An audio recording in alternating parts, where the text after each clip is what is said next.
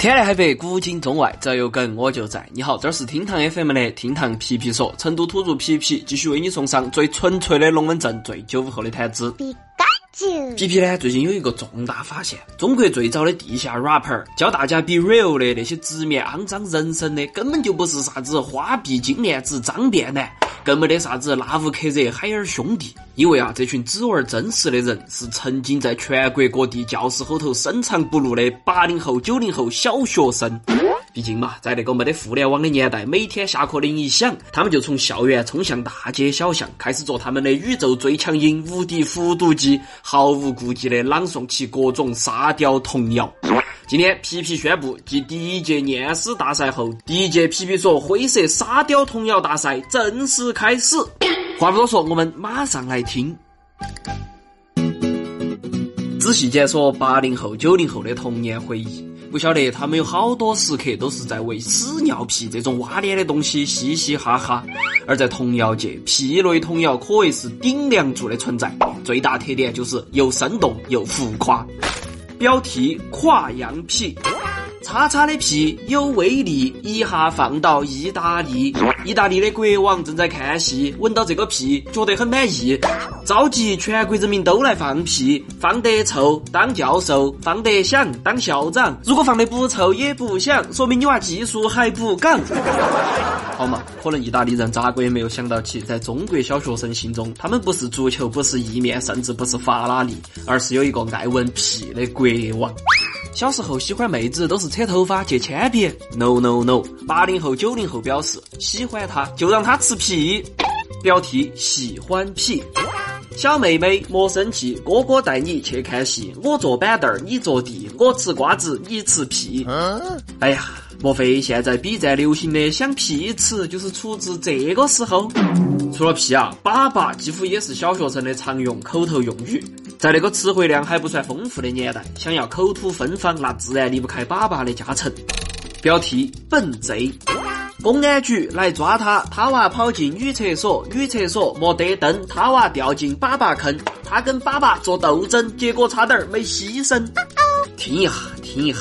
也不晓得是动画片看多了，还是脑壳后头只有那种剧情。八零后、九零后小学生幻想的警察抓小偷儿，就一定要走上茅坑这条归宿。天哪！而且就算不说啥子屎尿屁，那也必须来点臭气烘烘的东西。比如说嘛，在全国范围内传唱度极高的《乘务歌》，它就是首句采用比心手法营造出让人琢磨不透的气氛，最后在荒诞收尾，戛然而止，把场景定格在复杂的臭味之中。实在是小学生的巅峰之作。标题：乘务歌。星期天的早晨，雾茫茫，捡破烂的老头儿排成行，队长一指挥就冲进垃圾堆，臭袜子、臭孩子满天飞，是不是觉得很耳熟呢？如果这个乘务歌你没有听过，那么下面这个可以说整个云贵川西南地区无人不知、无人不晓的问候你全家，代表了那个时代小学生灰色童谣的巅峰之作，你一定听过。标题：问候你全家。你们爸蝙蝠侠天上飞地下爬，你们妈母夜叉拿起叉叉夺青蛙，你们婆魂斗罗几个跟斗儿翻过河，你们公有点儿动半夜起来爬烟囱，哇！是不是？是不是？瞬间就把你拉回到了小学时代和同学疯狂板头嘴臭的场景了。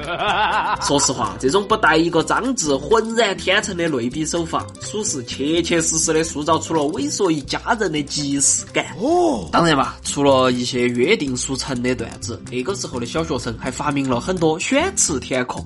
最广为流传的应该就是这个叫做“回头”的作品，标题“回头”。